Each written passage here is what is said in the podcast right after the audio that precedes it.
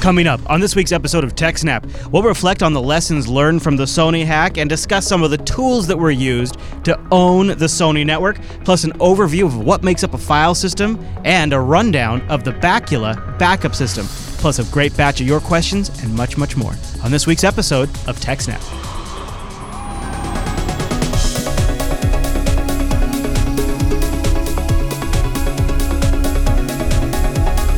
Hi everyone, and welcome to TechSnap. This is episode one hundred ninety-six of Jupiter Broadcasting's weekly Systems Network and Administration podcast. We stream this episode live on January eighth, two thousand fifteen. This episode is brought to you by our three fine sponsors, DigitalOcean, Ting, and I X Systems. I'll tell you more about those great sponsors as this here show goes on. Our live stream, why that's powered by the incredible Scale Engine over at scale engine dot com. You got to go check that out. My name is Chris, and joining us every single week is our host, the admin, the tech, and the teacher, Mister Alan Jude. Hey there, Alan. Hey, Chris, everybody. Thanks for watching. Hello, Alan. I missed you. It felt like I haven't yeah. seen you for three weeks. It's uh... I know. It was weird to do three B S D Nows in a row yeah. without doing a text yeah. in between. I was like, oh, am I going to remember how to do this show? But it uh, you know, it turns out when you've done as many as we have, it's it's like riding a bike. I think that's the saying or something like yeah, that. Yeah. Uh, I guess part of it was uh, also... we tried to do a double episode of B S D Now, but Chris was too sick, mm. other Chris, uh, mm-hmm. Chris Moore. Mm-hmm. And so we ended up doing it uh, separately on like the Monday or something, mm. or the Friday, mm. like, a couple days later anyway. And so, yeah, I've done a, quite a few B S D, or yeah, quite a few B S D Nows without a TechSnap. And it was always, you know, when I was unhooking everything, I was like, oh, well, I need to rearrange stuff for tech. Oh, no, I don't. Never mind. So is it a winter wonderland up there now? What's going on up there? Bit. Yeah, uh, yeah, we have a bit of an Arctic spell at the moment. Yeah, I just basically am in fog all the time, but other than that, that's all I got. It was uh, minus twenty-seven Celsius with the wind chill last night. Ooh, ooh. Current, ah, currently, it's minus twenty-three with the wind chill. But in Fahrenheit, that's only minus nine. Do you have to go out in it very much? Uh, not really. That's good. That's good. You know, went shopping, had to get food. Well, there was one story that continued to get crazier and develop even more so during our break, and surprise, surprise, it's the Sony Pictures attack. Uh, yeah. A lot of name calling, a lot of blaming, and Bruce Schneier is weighed in. Is that where we're gonna? Is that where we start today? Uh, yeah. Although uh, the particular story of his that I picked, uh, mostly because I'm working backwards through all my uh, articles Cute. that I bookmarked over since yeah. uh, we were recording the double episode. Right. Even during the double episode, there was a couple things that I kind of pushed, and I was, I'll get to them later. And uh, even going through this, even with. you know, skipping stuff, I'm still actually ten days behind current on what we're covering on TechSnap. Wow, okay. But, it's a slog, uh, we, we, but we'll get it. Yeah, and maybe I should have done the top stories in the opposite order, but we're going to start with uh, Schneier's blog, uh, Lessons from the Sony Hack. Okay. So this isn't about the naming and the blaming and stuff. That's a little bit more the second gotcha. story. Uh, but this is, you know, what all of us can learn from what happened to Sony. Uh, so Bruce Schneier, who's a noted security researcher and written many books on the subject, Um, a couple of his are really nice uh, to read. Like, uh, I forget the name of the one I read recently, or two or three years ago now. Um, but it it's talking about uh, security and how it works and everything. But it's not in particular, and you don't need any knowledge about computers at all. Like most of the examples are how you, uh, you know the analogy of like your house or an airport or uh, just in the concepts of security, not you know, the implementation. So you don't have to know anything about computers to actually start to understand the security implications of this stuff. Lovely. And uh, so that he does a really good job of explaining stuff because of that. You know, it doesn't require any knowledge about computers to even uh, understand his stuff. Um, so he's discussed uh, quite a few of the different things and the factors and, and so on that went on with the Sony attack. So. Uh, you know, the main point of his thing is that an attack like this can happen to anyone, but that doesn't mean that Sony didn't make it especially easy in their case. Hmm. Uh, you know, there were, well, you know, he's not going to say he's going to blame Sony. There's not necessarily anything they could have done to stop it, but there's many things they could have done to uh, stop it sooner and to mitigate it when it did happen and all that kind of stuff. Uh, so he talks a bit about that. And he says, uh, one of the first things to think about when you're looking at an attack is, was this an opportunistic attack or a targeted attack? Right? It's kind of like, you know, a mugging is usually opportunistic, right? Someone happens to see you walking down the street or whatever. Or, you know, uh, if someone steals your laptop because you left it uh, on the table at the coffee shop, that's opportunistic, right? They didn't set out to steal your laptop. They just saw it sitting there and hmm. decided to steal it. Mm-hmm. Uh, kind of thing, versus targeted attack, which is someone who's hunting da- you down specifically, right? And he says, uh, You can characterize attacks along two axes, uh, skill and focus. Uh, most attacks are low skill and low focus, right? People using common hacking tools against thousands of networks worldwide, right? So they're just, those are the things you see, you know, the bots trying to log into your WordPress with uh, common credentials or S S H brute force attacks and things like that, right? These low-end attacks include sending out spam to millions of addresses with, you know, phishing stuff, pretending to be from a bank or whatever, or Uh, just spam in general, or you know, hoping that someone will fall for it and click on the poison link. And he says he thinks of these as kind of like the background radiation of the internet. Hmm. But then you have high-skill, low-focus attacks. These are more serious. These are attacks that use uh, you know, sophisticated stuff like uh, newly discovered zero-day vulnerabilities that haven't been patched yet mm-hmm. against software and systems network. Um, these are the sort of attacks that target um, you know, target the the retailer there. Uh, J P Morgan Chase and a lot of the other commercial networks that we've seen that had their problems in the past year or so, mm-hmm. right? They weren't necessarily targeting Target. They were just going for anybody who had a big stash of credit cards. Yeah, and systems that were vulnerable to what they had available yeah, to use. Exactly. So we have some zero-day. We'll just get anybody who happens to be vulnerable to this zero-day. Yeah. Um, and, and and and I think, isn't it sort of like, uh, even for a high-scale crime like like the Target attack, isn't it sort of the perfect timing because there's an established black market where you can buy these kinds of vulnerabilities. There's a ton of X P machines in production that probably haven't been patched in a really long time that are doing pro- uh, credit card transactions, and they're reading that stuff right out of memory.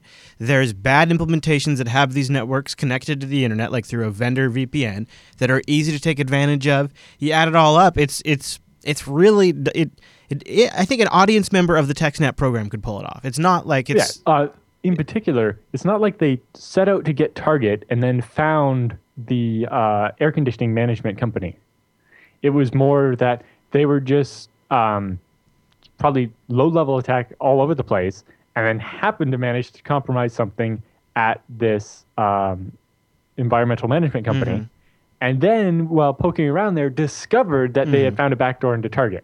And I then su- went on I from suppose there with any of these, there's always a possibility of a former employee with, you know, sort of an understanding of how the networks are connected says, you know, I think if you did this, you'd be able to... I mean, there's that possibility, I right. suppose, in some yes, cases. Yes, and that's our next story that's kind of about that. Mm-hmm. Uh, but, yeah, it, it's, uh, you know, in the case of Target, it seems more like they stumbled across an unlocked door, and then once they got in, they didn't just grab the first thing they saw. They right. knew, hey... Right. Hey, we see I, something I here. Noticed that nobody ever locks this door. so yeah. we can keep coming back yeah. and figure out exactly when the big shipment is, you know, for, say, Black Friday, and then steal all the credit cards. Yeah. Uh, and then uh, Schneier goes on, uh, even scarier are the high-skill, high-focus attacks, the type that hit Sony. These include sophisticated attacks normally run by national intelligence agencies. But he's not saying that all high-skill, high-focus attacks are necessarily committed by governments, just that the attacker has to be highly motivated, right? It, if it's a high-focus attack, it means you don't want to get just anybody. You're after one specific target, and you're just going to keep trying until you get in there. Yeah. Uh, whereas most attacks, it's more like, I'm going to try against everybody in the first door that I get through. I'm going to go in, mm-hmm. right? Uh, this category includes private actors, including uh, you know, hacker groups like Anonymous, uh, which mounted a Sony-style attack against H B Gary, if you remember that. Mm-hmm. Back from years ago, mm-hmm. uh, and you know, the unknown hacker who stole the racy celebrity photos from Apple's iCloud using the the A P I to reset the password or whatever, or to brute force it, and posted them, or you know, the I T security buzz phrase "advanced persistent threat" and all that. You know, those aren't necessarily governments; they're just highly motivated attackers. Um, and he brings up the point here: the attackers who penetrated Home Depot's network didn't seem to care much about Home Depot. They just wanted a large database of credit card numbers to steal. So any retailer would do. Right. And as we cover in the roundup, it seems like they also got Staples at about the same time. And, you know, again, they didn't care which retailers. They just wanted anybody who had big stocks of credit card numbers. Mm-hmm, mm-hmm. Uh, so say low-focus attacks uh, are easier to defend against, right? If Home Depot's system had been just a little bit better than the store next door to it, then the hackers would most likely have moved on and got those guys instead. Mm-hmm. Uh, although, you know, they'll just keep... Uh, once they get yeah. all the low-hanging fruit, they'll start I think up actually that point right there is worth maybe triple underscoring because uh, a lot of times I see people, especially end users, they just sort of get this, oh, what's the point attitude. Right. What am I going to accomplish? If somebody wants to get in, they're going to get in. And what in reality, what if it is, is if you know you lock the front door, well then somebody's more likely to go in the door that's not locked than go than try to go through the door that's locked. And it's even exactly. if even though they could break a window and get in, a little bit extra helps. That's why we all lock our door, right? It's the same exactly. kind of thing. It's like even if you could just try to stay on top of it, do your best ability, that just might make it difficult enough that they go somewhere else. Right. Or the old adage, you don't have to outrun the bear, you just have to outrun the other guy. Yeah, that's another great way no, to look at it. No, that's for a low-focus attack, because the bear yeah. doesn't care. Right. It just wants to kill someone. Bear's just hungry. Yes. Whereas, you know, if it's a sniper, if they're after you, running's not going to... Even if you outrun some other person, if they want to shoot you, they're going to get you, not the other person, hmm. just because they're closer. You know? Mm-hmm. Uh, and so because of that, Uh, if you're the target of a low-focus attack, then all you have to do is be better than the other guys uh, or your neighbors or whatever. But if it's a highly focused attack, then you have to uh, go further. Um, the, with attackers who are highly skilled and highly focused, the matter is whether a targeted company's security is superior to the attacker's skill, not just to the security measures of other companies. Uh, you know, often it isn't, but it's... Uh, As people, we're much better at this relative security rather than absolute security, mm. right? We can have better security than our neighbor, but we couldn't say that we have absolute security. Sure. Yeah. Yeah, that's fair. Uh, you know, um, Schneier says, we know people who do penetration testing for a living. This is real, no-holds-barred attacks that mimic a real full-on assault by mm-hmm. a dogged expert hacker. And we know that the experts always get in because the job's not over until they do. Right? So yeah. they're just going to sit there and keep doing it and yeah. billing until they get it. Yeah. Uh, so against the sufficiently skilled, funded, and motivated attackers, all networks are vulnerable.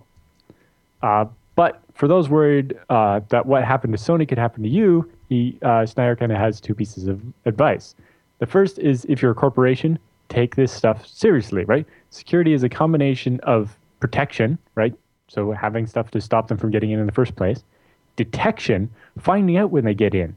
You know, Home Depot didn't have any clue that they had been hacked until the law enforcement said, hey, you've been attacked. Or Staples didn't know until the banks are like, hey, you're the common denominator in all these stolen credit cards, right? So you need better detection because if, you know, we've agreed that if you're being targeted by a highly skilled, highly focused attacker, then your network is going to be vulnerable in some way. But if you can detect when the attacker is breached, you can shut them out, fix the hole they used, and then go back to hoping they don't get in again. Right. Whereas if you don't detect it, then they're in there for a long time. Uh, and then thirdly is response. How do you deal with it once you do find out that someone's been in your network, right?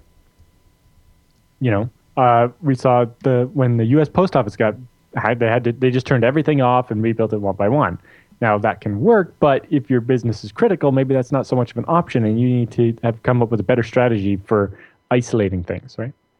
Uh, you need uh, prevention to defend against those low-focus attacks, right? If you make sure you keep things patched up and you have, uh, you know, bastion hosts and firewalls and so on, that'll help. Uh, and it makes the targeted attacks harder. But then you also need detection to spot the attackers who inevitably do get through, and you need response to minimize the damage, restore security, and manage the fallout that happens. Uh, so yeah, there's...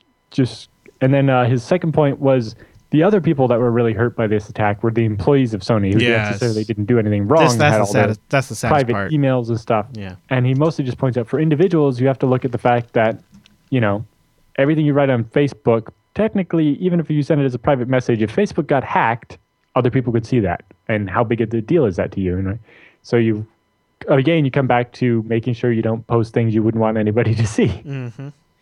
And, you know, you just, Schneier's even kind of uh, uh, given up on trying to avoid having his data stored in a cloud somewhere or somewhere. You know, he says it's pretty hard to avoid Google and iCloud hard. and mm-hmm.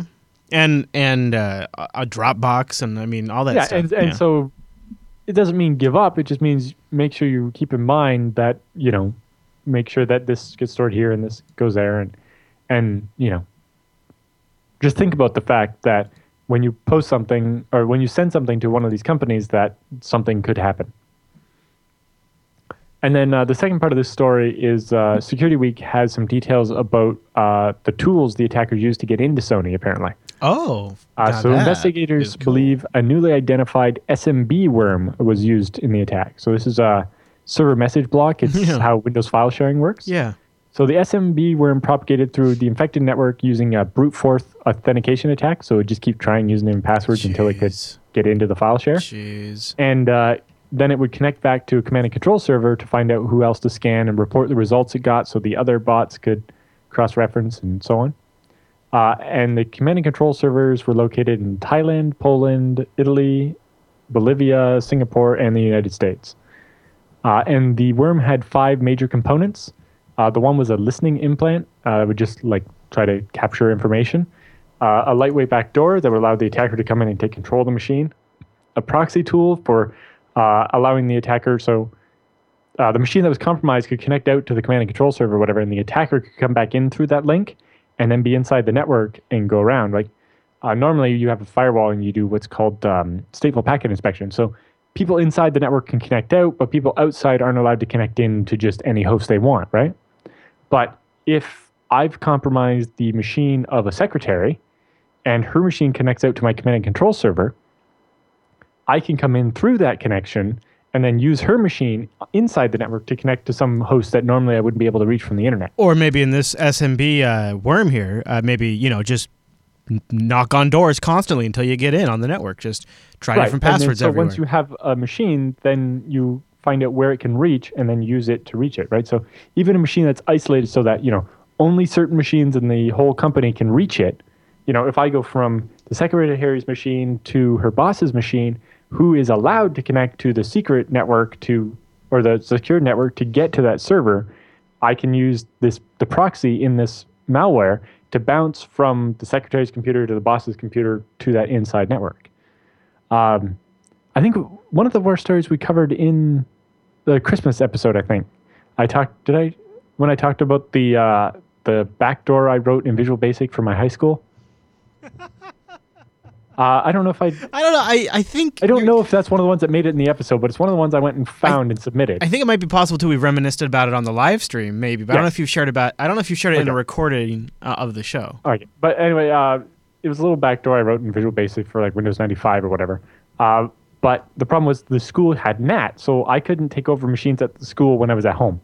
Yeah. So I got them to let me install a server in the math office, and all the infected machines in the school... Uh, would connect to that server in the math office, which then connected to my house. Mm-hmm. And there was a server at my house. And I could tunnel backwards through those connections uh, to take over machines at the at the school. They didn't realize that's what it was doing, but that's what it was doing. Very nice, uh, sir. Anyway, so that's, that's what the proxy tool did. And then they had a destructive hard drive tool and a uh, destructive target cleaning tool. So uh, what they actually did is when they were done, they actually deleted some of the... Uh, Uh, like they wiped the hard drives of some of the machines when they were done. Mm. Partly just to disrupt Sony, mm-hmm. right? Uh, and partly, you know, to erase their tracks. So uh, if Sony had detected this sooner, they could have uh, shut it down, right? And that's kind of where that, um, uh, was it Lockheed Martin had that kill chain technique they talked about? And it's like, these are all the different steps where we could have stopped the hack. Right. And uh, kept it from escalating. Right. So if they had detected it when they'd taken over the secretary's machine, then they might not have been able to bounce to the next one or the next one and so on. Or if they detected all these brute force attacks against their file shares, they would have been like, ah, that machine's infected, let's disinfect it, and now uh, figure out how the attacker got in first, and it would have kept it from escalating. Mm. Or even if they just detect the attack and fix the one infected computer and they notice it's another one and another one, eventually they would figure out, and, and they might have stopped it before it got any further. But... they apparently weren't looking at their Windows audit logs. Not that anybody ever does, but you need an automated tool for that. But then you come back to the target thing. They had the automated tool. It detected the attack, but it detected so many other things. Yeah, it was too much noise. Stopped. They just ignored, turned yep. the buzzer off because yep. it was beeping all the time. Oh, yeah, it's always it's always making that error. Just uh, mark that as red. It's good. Yeah. Uh, and so uh, U S CERT put out an advisory about the worm. Uh, they didn't mention Sony, but they're oh, a major entertainment industry person or mm-hmm. whatever. Uh, but, yeah. That's the story there. Well, there you go. Wow, that's fascinating. Uh, so an S M B share scanner could have been what started the whole thing at Sony. They would have had to get it on the network somehow, but once they got it on the network. Most likely spear phishing or something like yep. that, right? Yeah.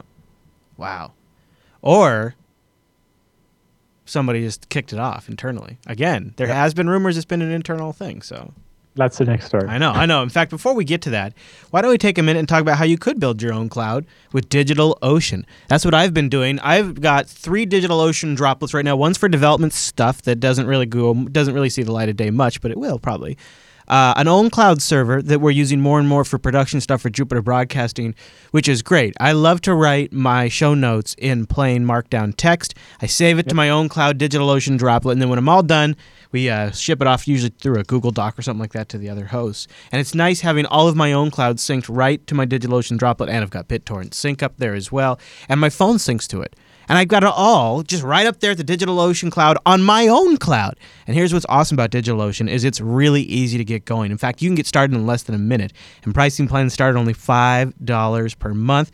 Get you five hundred twelve megabytes of RAM, a twenty gigabyte S S D, one C P U, and a four, or I'm sorry, one terabyte of transfer. I was just going to say, I recently upgraded my DigitalOcean droplet to a forty gigabyte S S D. And I think it has two gigabytes of RAM. I mean, it is an, a, an amazing screamer. I love doing updates just to see how fast they download. But the other thing is, is that I've got flexibility in where I can deploy these. So if I need to get performance, or maybe I want to spread things around, or like in the case of the BitTorrent sync servers, I've got a DigitalOcean droplet in San Francisco and one in New York. So we've got, they've got data centers there. They've got them in Singapore, Amsterdam, and even London. So you get a little global diversity, but it's really about their interface. I mean, it's all about that interface. It's so sweet. It's intuitive, but yet extremely powerful. And you can even replicate it on a larger scale with DigitalOcean's really straightforward A P I. And they've got a bunch of great apps you can take advantage of already. DigitalOcean dot com, but guess what? It gets even better. We've got a promo code. In fact, we're gonna we're still using the month of December because we might have a little change in the format of our promo code soon. So rock our old December promo code while it still lasts. That's Snap December. It'll give you a ten dollar credit over at DigitalOcean. You could try out the five dollar rig for two months for free. You don't even have to put a credit card in there. And also, DigitalOcean's double downing on their tutorials. They're even willing to pay you for it up to two hundred dollars. two hundred dollars for a tutorial. And I found this one over on the DigitalOcean site that I thought might be of interest to the TechSnap audience. Uh-huh. How to audit network traffic in a LAMP server with syst- with sysdiag on CentOS seven, or sysdig. Sysdig, that's what it is. And sysdig is an awesome tool. Uh, so this is a really great tutorial, if nothing else, to learn about sysdig. It's super slick, and uh, it's all just laid out right here for you on the DigitalOcean website. Boom, look at that. Really nice. They've got so many awesome tutorials, and if you've got an idea for one, they'll even pay you. They've got editors that work with you. DigitalOcean dot com. Use the promo code SNAPDecember, rock December while you still can. Get a ten dollar credit over at DigitalOcean dot com, and a big thank you to DigitalOcean for sponsoring the TechSnap program. You guys are rocking, and my droplets are a rocking. Okay, Alan, so uh, now do we turn to Norse for our next series of stories, or where are we yes. going? It's continuing the Sony thread, right? Yes. Uh, so uh, Norse thinks they've identified about six individuals they believe to be behind the Sony hack, and it includes at least one ex-employee of Sony. And uh, they're basically saying, our evidence seems to be a lot better than the government's claims that it was North Korea. So they actually think they've identified six people. Yep. Uh, and they're not in North the, Korea, the, I take it? No. Uh, related to the, the G O P hacking group yeah. uh, that took credit. Right. Uh, so Norse is an attack intelligence company. Yeah. They basically uh, install devices to monitor uh, the attacks against all their different customers all over the person. They, they put these little probes everywhere, and they run like honeypots and, and see what uh, types of attacks are try, people try to do, and even uh, finding zero days before we know that they're a zero day. Mm-hmm. So seeing, oh, people keep trying to attack this service all of a sudden with this weird thing. It's like, oh, That, that actually points out a bug in this app. I see what they're trying to do here. And so they can actually detect and stop attacks before they've actually been identified that what the attack is. Uh, but uh, using their data and their uh, research facilities and the kind of Brian Krebs-ish style research, uh, they think they have uh, a rather unsurprising conclusion that it wasn't North Korea. It was, you know, people that are highly skilled and Uh, mixed with some knowledge from inside. An ex-employee, uh, nonetheless, yeah. which sounds really in line with the level of knowledge it seems people had. Yeah. Uh, so a lot of the research actually involved the data that was leaked. uh, so H R, uh, human resources files that were leaked uh, in the hack kind of provide a motive. Um, in the spring of twenty fourteen, uh, Sony did a massive restructuring and laid off a bunch of longtime employees, especially in the I T division. I T area, yes. Yeah. So after researching the online footprint of a list of all the individuals who were fired and who had uh, the means to be able to access sensitive data on the Sony network, uh, Norse was able to identify a small handful of employees who had expressed anger on social media following being fired from Sony. Hmm. Uh, they include one former employee who'd been uh, at S P E for ten years and who is described as having a very technical background. So, you know, being highly skilled, other like uh, we're looking for. Right, we need highly skilled, highly motivated attackers. Uh, the researchers from the company also followed that individual online and noted their participation in I R C chats, where they observed communications with other individuals affiliated with the underground hacking group, uh, G O P, that had uh, executed the attack, and other hacktivist groups in Europe and Asia. Uh, according to the C T O of Norse, uh, the Norse investigation was eventually able to connect an individual directly involved in conversations uh, with the Sony employee mm. to uh, owning the server that had the earliest known version of the malware that was used in the attack uh, back in July of twenty fourteen. Uh, so, you know, they managed to tie employees to people that were definitely at least tangentially involved in the attack. You know, obviously, without the ability to take over these servers and do forensic analysis on them, or you know, more inside information from Sony, they can't make definite conclusions. But uh, they say what they've uncovered looks a lot more plausible than, than what the, the government is trying to claim. Yeah, and uh, you know, it, another thing that's uh, never really made sense about it to me is because uh, I, I remember following this right as the story started, and I never saw complaints from the supposed uh, G O P about uh, the interview. Nothing about that. It was always about Sony's policies. It was, it was about getting money from Sony. It it didn't have anything to do with a movie. Uh, so that never seemed yeah. to line up either with the supposed motive of North Korea. However, yeah. Alan, I got to say, just yesterday, uh, the director of the F B I, James Comey, came out and said that... Uh, That uh, even though these uh, uh, very serious people, or no, I'm very serious folks, he called them, are are doubting that it's North Korea, that they don't see what he sees, and that they witnessed them connecting to a mail server from North Korea when they forgot to use a proxy. So it's kind of like, right. How do we know that's true? He says, well, it's and North I can't Korea tell you. Only has sixteen I P addresses. He says, I can't tell you how I know that because then that would be revealing sources and methods. Right. I have secret knowledge, which I will never share with you, but you should definitely believe me. Yeah. Sounds pretty government-y to me. Yeah. So I don't know. Um, yeah. It's, um, yeah. I don't know. Uh, their conclusions seem to make a little more sense yeah. than it was North Korea, because North Korea wouldn't have much motive to just dump this information on the internet for everybody. That was the other thing, right? Wouldn't they want to hold on to it, you, you know, sort through it, exploit it for different purposes? Like if they just went through and deleted Sony's computers and stuff and, and or, you know, uh, released the movies, all the unreleased movies just to try to damage Sony financially. Yeah. But dumping the employee data, like I don't know. It doesn't seem like North Korea would care. Well, and asking for money. Why would they ask for money? Doesn't seem to make much sense either about it. Um, yeah, and they, the way they were so no, rightfully it's entirely owned. Possible that North Korea and the G O P were both attacking Sony at the same time, and because the government saw one unproxy connection back to North Korea, they blamed the whole thing on North Korea. Well, and my question would so be North perhaps... Korea could have been trying to do it and just not succeeding where the Guardians of Peace did. Yeah, according to Norse's attack map, or everybody's under constant attack by, by everybody. Uh, I, I wonder, though, like that, you know, we talked about that S M B malware or Trojan. What if, I mean, you know, just like, just take it all the way. Like, what if it was an inside employee and just they knew the credentials? Because we know from the leaked data, they weren't using very good passwords. It was like Sony one two three with like a zero for the O. And like yeah. maybe they just knew what the S M B passwords were and just put it in the Trojan. And I read, and I, I don't have an article to it, but I read that in the malware that they saw hard paths coded in the malware, like file server paths in the malware, like yep. actually set in the. So if that's true, if that's true, wow, that that to me is a is a right. dead ringer and for insider. Inside, and although some of that you can get from just intelligence gathering. But yes, it's, it's I suppose having knowledge so, yeah. of the network definitely helps. I'm going to search for it right now because I did yeah, read that over the hard-coded Yeah, paths. It'd be great to have a link for that because I don't have one. Yeah, I read uh, that over the holiday. Also, in the show notes, uh, I have a bunch of videos. Uh, Norse was interviewed on uh, M S N B C, C B S, and C N N uh, about their their side of the story. Uh, and uh, they also have some interesting blog posts, including, um, you know, uh, ah, the yes, first one, one. Uh, is the nature of cybersecurity and strategies for unprecedented attacks. Uh, you know, Sony kept trying to say how this is like, though, the biggest hack yes, ever or whatever. on U S or soil, in the it, homeland. It was, it was yeah. like, you know, so hard to defend against, it was impossible. It's like, not necessarily.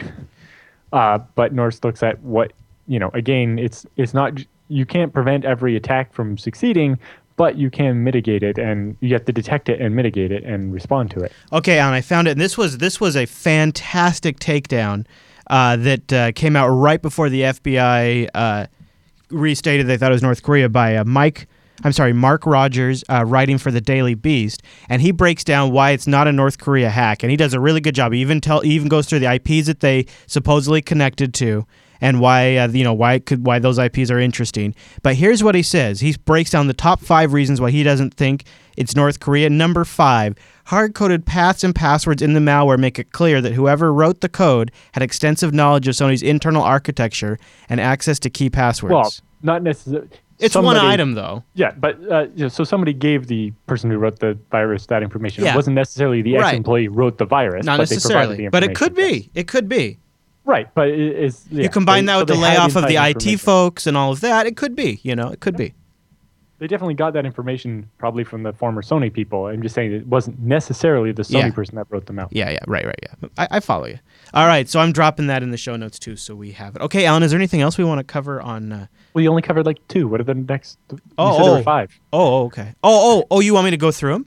Well, oh, might as well. Okay, sure. All right. Uh, so here, uh, number one. Uh, the fact that the uh, the attack only brought up the anti-North Korean bias of the interview after the media did. The film was never mentioned. Okay, we've mentioned that one. Number two, the hackers dumped the data. Uh, why would the state keen on understanding the power of propaganda being so willing to just throw away a trove of information? Number yeah. three, blaming North Korea offers an easy way out for many, many people who allowed the debacle to happen, from Sony Pictures management through the security team that was defending Sony Pictures network. Not to mention, there's probably a lot of different legal things that happen, too, if it's a, a, a, a an, app, an act of cyber terrorism. Uh, and then right, number five is the hard-coded paths. You know, uh, right. So, yeah, for that one, there's a couple things there. But, yeah, um, at the same time, you could say, you know, oh, it was a nation-state attack, so we couldn't possibly defend against it. But then again, it's like, but it was North Korea. So if you can't defend against North Korea, you can't defend against anyone. Yeah, I, I think it gives them a lot of outs. That's what I think. Yeah, although at the same time, it seems like, um, you know, your typical insurance policy covers getting hacked, but it doesn't cover acts of war and so on. So it's like... Not depending on how does your it perhaps up, maybe though, actually not blaming North Korea would have got some well, but I wonder though. Cover. I wonder. This is just total speculation. Does it uh, does it change your legal responsibility to like all of your employees? Like by leaking Possibly. all of their information, if it was an act of cyber war, then you don't get. Then they can't take you to court and say it was malpractice. It was not maintaining right. the network.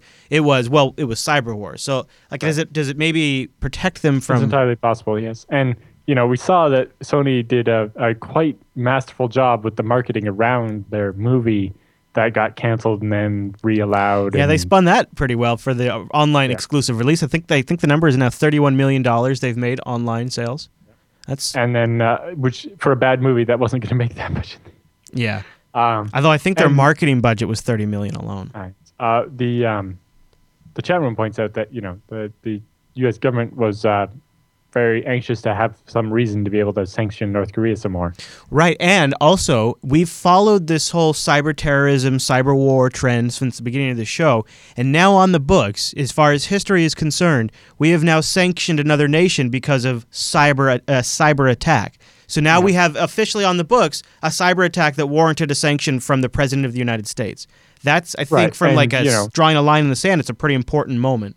Yeah, and I'm I'm sure in the new year we'll see them trying to pass some law that uh, is horrible in we, under the guise of protecting us from so, North Korean hackers. Uh, you, you remember the CISPA, the Cyber Information Security Protection Act or whatever it was? That's yeah. back. Obama even just had a talk where he says, you know, we've got, the problem is we know what's going on. So it, so for an example, the F B I sitting there saying, well, we saw it, but we can't talk about it. Well, if we sign the if we sign these cyber indemnification laws, then we can share everything with you, and we would know for you would know for sure. So we better get CISPA signed. So but you're they're not only calling it share CISPA. It with me if I'm Sony, not if I'm say an open source project or right, I guess. person or whatever. So if it only helps Sony, then I don't want it. CISA, it's called. They've actually taken out the P, the privacy. They took out the P, and so it's now yeah. it's called CISA, and it's it's going its way through the system right now uh, in D C, and uh, it's being pushed forward by the Obama administration. They're using this exact thing, and then when they're down on the floor arguing for it, they're going to point to these sanctions as proof. Like, just the fact that the sanctions exist are enough proof of them of it, the problem itself, for it to be argued in the legislation. So uh, it's coming. It's coming. I've been tracking it for the Unfiltered show, too. Yep. Uh, all right, Mister Jude, anything else we want to talk about? Uh, that's it for that story. All right, well, then I'll tell you about something I love to talk about. I'm coming on my two years with Ting. Ting is mobile that makes sense, my mobile service provider, and you can get started by going to tech snap dot ting dot com. Go over to tech snap dot ting dot com and just try that savings calculator, because here's what's cool about Ting. You only pay for what you use.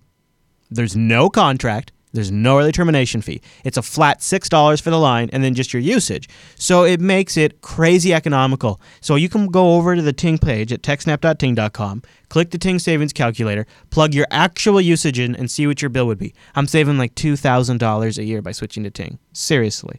two thousand dollars. Plus, one of the great things about Ting is they have no-hold customer service. They have an awesome, super powerful dashboard. It lets you buy phones, activate phones, deactivate phones, transfer ownership of phones, set up all kinds of alerts and limits. I mean, it's really an amazing dashboard. You can go take a tour of it on their website. It also works great across mobile devices, and they have apps. Uh, so I always like to plug it from time to time, because if you've ever been uh, to uh, the Ting dashboard, you can, you'll never be able to go back. Once you go Ting, you never go back. Uh, and then on, in February, too, they're going G S M. So you're going to have C D M A and G S M service from one provider. Mm-hmm. That's going to be really slick. So go get started by going to tech snap dot ting dot com. That'll take twenty-five dollars off your first Ting device. If you have a Ting-compatible device, and you might, they're supporting more and more devices all the time, well, then they give you twenty-five dollars of credit. That twenty-five dollars credit might just last you more than your first month. Plus, if you do the E T F, you're also going to get that as a credit, which... then you're really going to get uh, your Ting service at an unbelievable rate. You might even be free for a few months if you take advantage of their E T F. tech snap dot ting dot com. Also up on the Ting blog, their top five apps of twenty fourteen. Kyra does the best app picks out there. Seriously. I'm like, I retired from app picks because Kyra's are so much better than mine, and now she's got them all listed up right on the Ting blog. You can go check them out. tech snap dot ting dot com. And a big thank you to Ting for sponsoring the TechSnap program.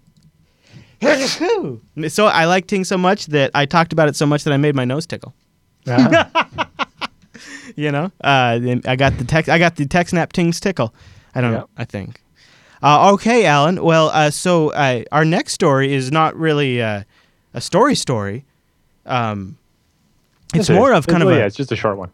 Oh, are you, oh, oh. So we do have one more Norse story. We have three Norse stories. Or? No, no, it's not a Norse story. Uh, oh, okay. The next story is about Twitter. Oh, oh, uh, oh. So. Oh, okay. uh, A lot of people probably received a note uh, email from Twitter or saw the news about uh, a bug in the Twitter A P I causing many of the a- client yeah. applications to get confused. Yeah. Uh, so many Twitter clients, including the popular uh, TweetDeck, uh, started showing tweets uh, saying that they were from last year all of a sudden. And then a bunch of people found they couldn't log in on the mobile client, hmm. and all kinds of weird things were happening. It turns out the problem was with Twitter's servers uh, were sending the incorrect date on all the responses from their H, uh, um, A P I. So in the code, it seems, uh, they had used the wrong uh, variable for the date. So uh, there's a, a C function called stirftime, which is for helping you format date and timestamps. Uh, and it has two different ways to express the year in the date. Um, there's the common one, which is uh, capital Y, which is uh, replaced by the year with the century as a decimal number, right? So twenty fourteen is twenty fourteen. Uh, or there's lowercase y, which is just fourteen, right? But when you're reading the man page, if you just start at the top and reading down or, or do a search for the word year, the first one that actually comes up is capital G, mm. which is uh, percent %G is replaced by a year uh, as a decimal number with the century, so like twenty fourteen. Uh, this year is the one that contains the greatest part of the week, where Monday is the first day of the week, uh, which is kind of strange for almost two reasons. But basically what it means is it looks at the week and decides which year contains more of the week. So for the last week of twenty fourteen, because uh, the Monday was the thirtieth? No, the 29th. Monday was the 29th. Uh, but that meant that Monday, Tuesday, and Wednesday were in twenty fourteen, but Thursday, Friday, Saturday, and Sunday were in twenty fifteen. So it returned the year as twenty fifteen because more of the week was in twenty fifteen than was in twenty fourteen. And so all of a sudden, the date stamps being returned by the server were December twenty-ninth, twenty fifteen, even though it was only twenty fourteen. So TweetDeck, when they looked at the year and they compared the timestamp on the tweet from the date the, the Twitter uh, A P I said it was, then they would be like, oh, this tweet is from three hundred sixty-four days ago, uh, which was, wasn't correct, and it caused problems. But then also, the Twitter client would be like, oh, well, your login session is from twenty fourteen, and it's now twenty fifteen, the end of the year, so you're, you logged in more than a year ago, your cookies expired. And and then you would re-log in, and it would have the right date, uh, but the server would be like, no, your cookie's still too old. And uh, people weren't able to log in. And uh, so they had uh, quite a few different problems there. The day that Twitter went quiet. Yeah. I just thought that was an interesting one where um, someone just, you know, use the first instance of uh, the one that returns uh, uh, the year without realizing that it had a caveat. Mm-hmm. Or I think uh, it's worse in Java because they use Y for both in the, the case matters or something, oh. or the number of Ys. I forget what it is, yeah. but there was there's one particular case where it was very easy to accidentally have it do that same thing. And I saw a bunch of tweets about it, and so I looked into it and I uh, grabbed that Twitter story. Hey, um, we had a huge feedback this week since we took a couple of we had a couple of weeks that were pre-recorded, and yep. uh, we had one email that came in from Eric in Sweden, and it was, it was such a win on his FreeNAS setup that we thought we'd talk about it right here. Is sort of not a war story, but maybe a success story. Uh, yep. So he wrote in and said, "Hey, Chris Allen in the chat room. For a couple of weeks ago, a couple of weeks ago, I wrote in about my concerns choosing hardware for my upcoming build. After listening to the show, it seemed like you and Allen were on the same page as regarding the matter, and off I went. Now it's up and running, FreeNAS nine point three, hosting a Z N C bouncer, Plex, OwnCloud, OpenVPN, and some other delicious things. Of course, I'm also using it for storage, and a Z two configuration seemed to fit my needs perfectly. I just want to say thanks for a great show, some good good advice, and share some pictures of what I accomplished. Keep up the good work for the upcoming year. And may your raids be forever safe and your connections fast and all your ports guarded well."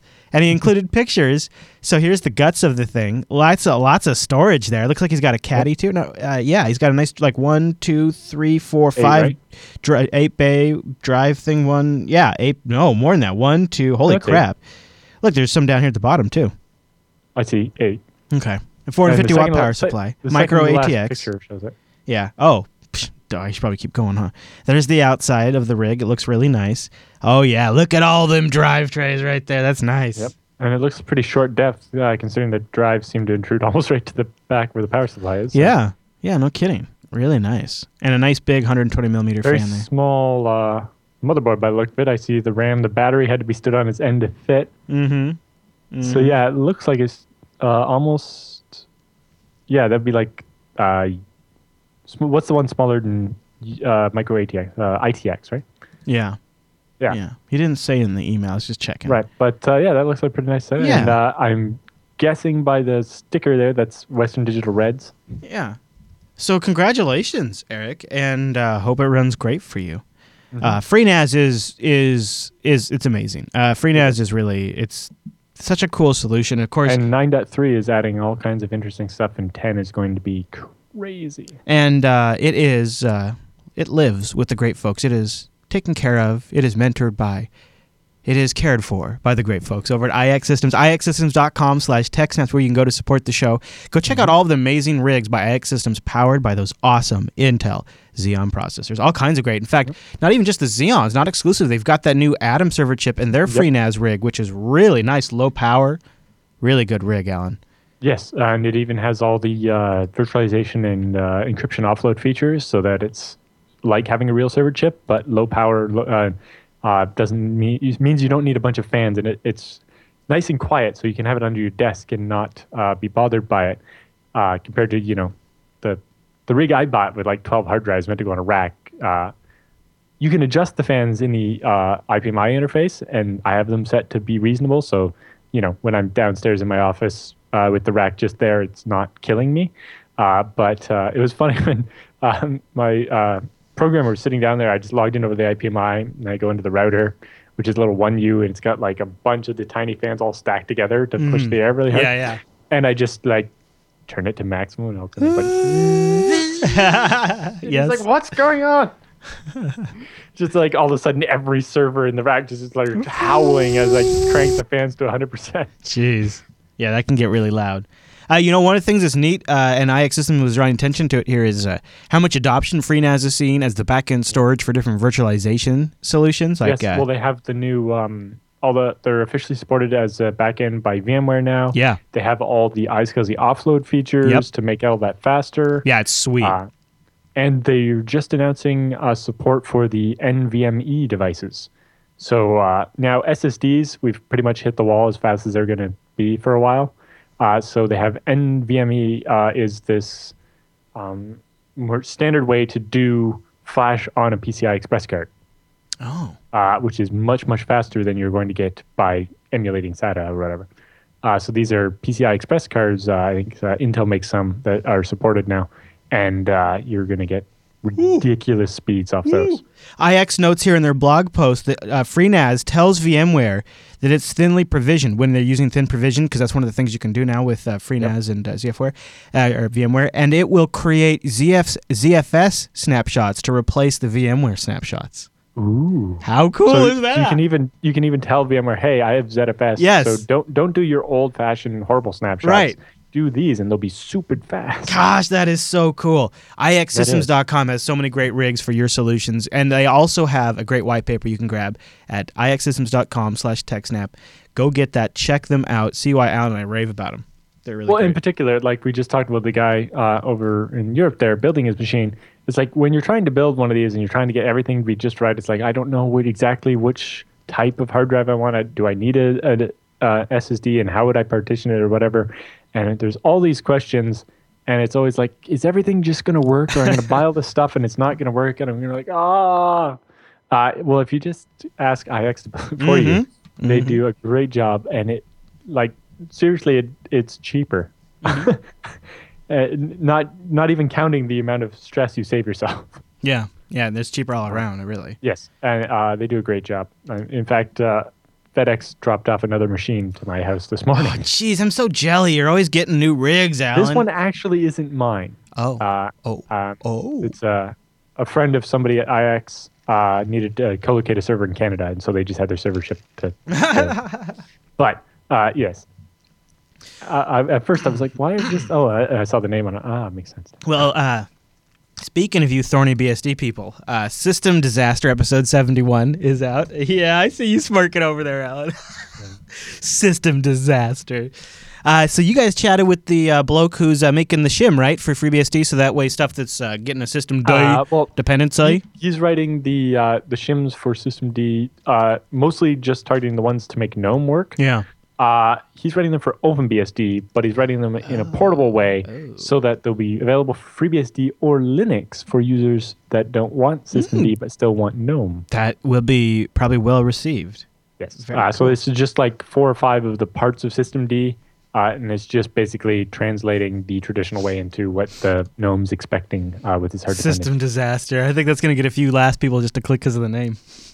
System. Well, we have a professional pun writer on. Yeah, I guess so. Yeah. yeah. If you've ever looked at our episode yeah. title, I don't know how he does it every single week. I know we have yeah. to use a chat room. That's it's. I think he. Yes, prob- but I saw one in the chat room that I really thought was funny. So. Oh, okay. Well, there you go. Uh, yeah, you should join us live, audience. That way, you can help name yes. the show. All right, Alan. I think that's everything we have for the news segment. So I guess that means it's time for the TechSnap feedback.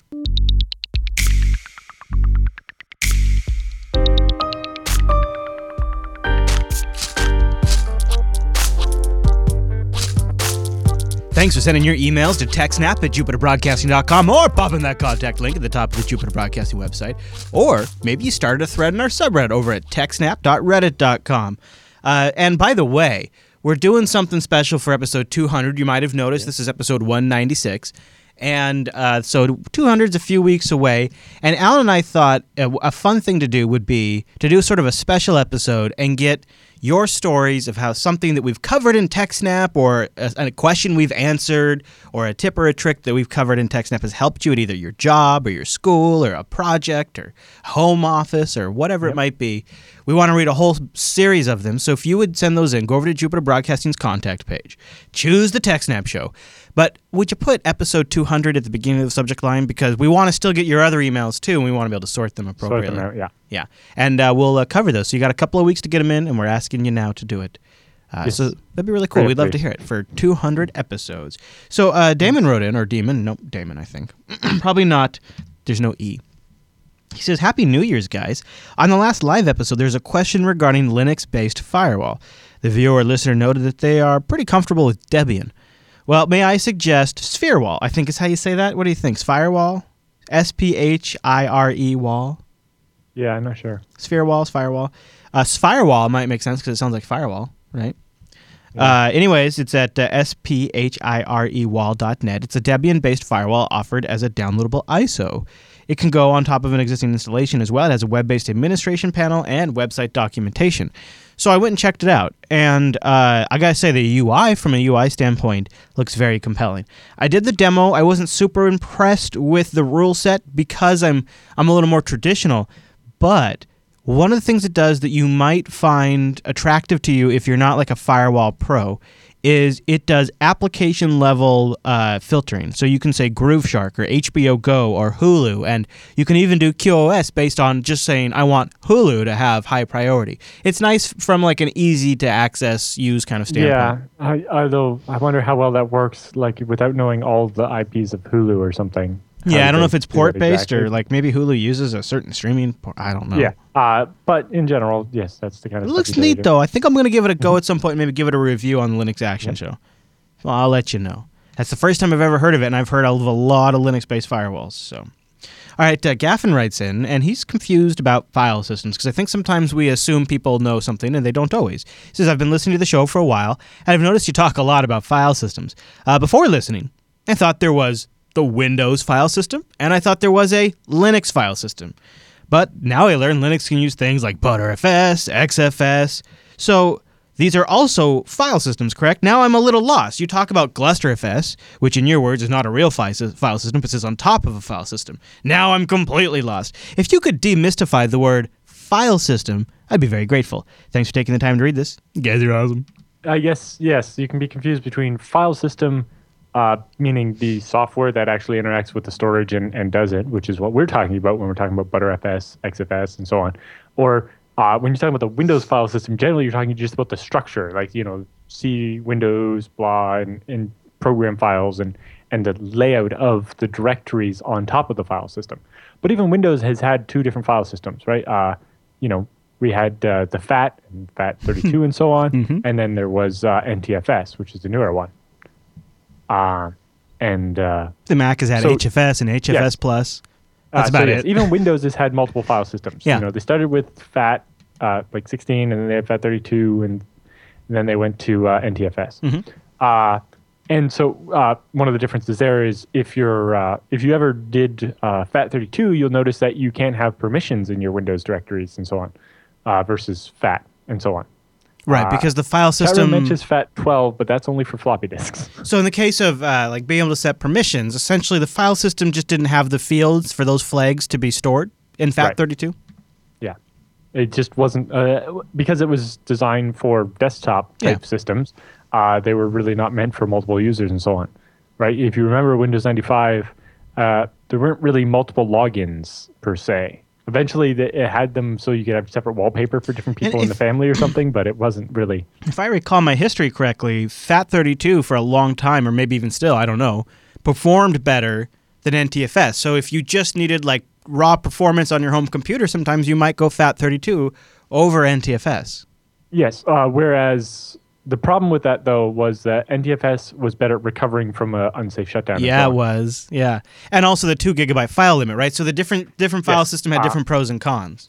Yes. And so, yeah, back in the day, there kind of were just the two, right? Windows had N T F S and Linux had E X D two. Uh, but things have changed quite a bit from there. So, uh, yes, don't confuse the kind of like directory structure with a file system. So in this case, a file system is uh, the software that maps, you know, the file, the paths and file names on your computer to the actual places where they're stored on the disk, whether that's an S S D or a hard drive or whatever.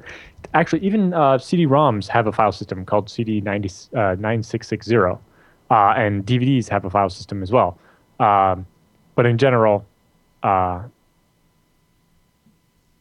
the the point of the file system is that you can create these uh, objects, like directories or files, and uh, it maps those that directory to a bunch of places on the disk where the actual data for it is stored. Mm-hmm. And, uh, you know... It's a table of contents. Yeah. Uh, originally, F A T thirty-two stood for File Allocation Table, which is kind of like an address book, right? You say, so it would be like finding someone's address in the phone book. You would go through your phone book, which is the File Allocation Table, and you would find, you know, uh, myhomework.doc, the file you made in Word doc. And instead of a phone number, it would be a list of the sectors on the disk where the various bits of your document are stored. And you could then uh, pull that up and read the file and open it in Word and do whatever you want to do with it. Uh, and then we got more advanced as we started attaching extra things to it, like, mm-hmm. oh, we have these permissions, so this file can only be accessed by these people. Or, uh, you know, in Z F S, you have all kinds of stuff, like is this file compressed or not? And Uh, you know, when was it last modified and when was it created and, uh, you know, how many snapshots do we have of it and all this other stuff. Uh, so, yeah, the, the file systems are uh, what manage the files and where they actually get stored on the disk. And, for example, like you said, in F A T thirty-two, um, they use a thirty-two bit number, assigned uh, number, to store how big the file was. Mm-hmm. So that meant that the biggest number you could write down in the in the space they give you Uh, for how big a file was, was two gigabytes. Mm-hmm. And uh, it just couldn't any file bigger than that, one. It wouldn't allow you to save. Yeah. Uh, because they'd only left that many characters of space. I'm not sure why they used an unsigned number, since a file could never be a negative size. If they had just used a signed thirty-two bit hmm. number, then files could have been four gigabytes without a problem. Maybe they... Hmm. But they reserved that first bit to be a positive negative sign. And yeah. At, you know, at the time, I imagine nobody was really thinking about anybody having, you know, people like my, my hard drives at the time were four and five hundred megabytes. Mm-hmm. Uh, nobody was thinking about two gigabyte disks. Where hopefully we're going to get there. Not I have a single file that's two gigabytes. Right, and even then, if well, if I had that many files and that many drives, I just manually sort it out. It's not it's not yeah. that common of a problem. yeah, uh, so that's kind of the basics. Uh, now, he, where he gets confused is uh, when we talk about things like GlusterFS, in which he says is not a real file system. But yeah, it has so, file system uh, as a name. It kind of, uh, right, it, it has, uh, it basically pretends to be a file system, but under underneath, instead of looking for which block it is on the hard drive, GlusterFS goes, oh, I'm going to find out which server actually has this block on it, and then ask the file system there. So it's kind of a virtual file system that sits on top that basically allows you to merge a bunch of, of servers into one Uh, representation of a single file system. Yeah, which is a great way when you have a, like, I have storage in this server over here, I have some storage in this server over here, right? So you can kind of yeah. pool that together. Exactly. And you can also set it up so I have five servers, and I want to make sure that uh, every time I save a file, it gets saved on two of the five servers. Right. Right. So I can have five servers, and I can have this total combined space of four of them.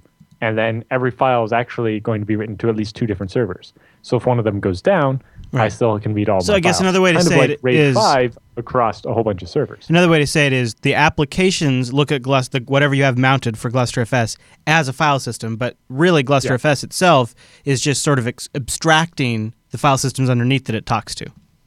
Right. So yeah, the file system is basically the layer that goes between the user and the application uh, and deals with actually... sorting out how the data is stored on the disk.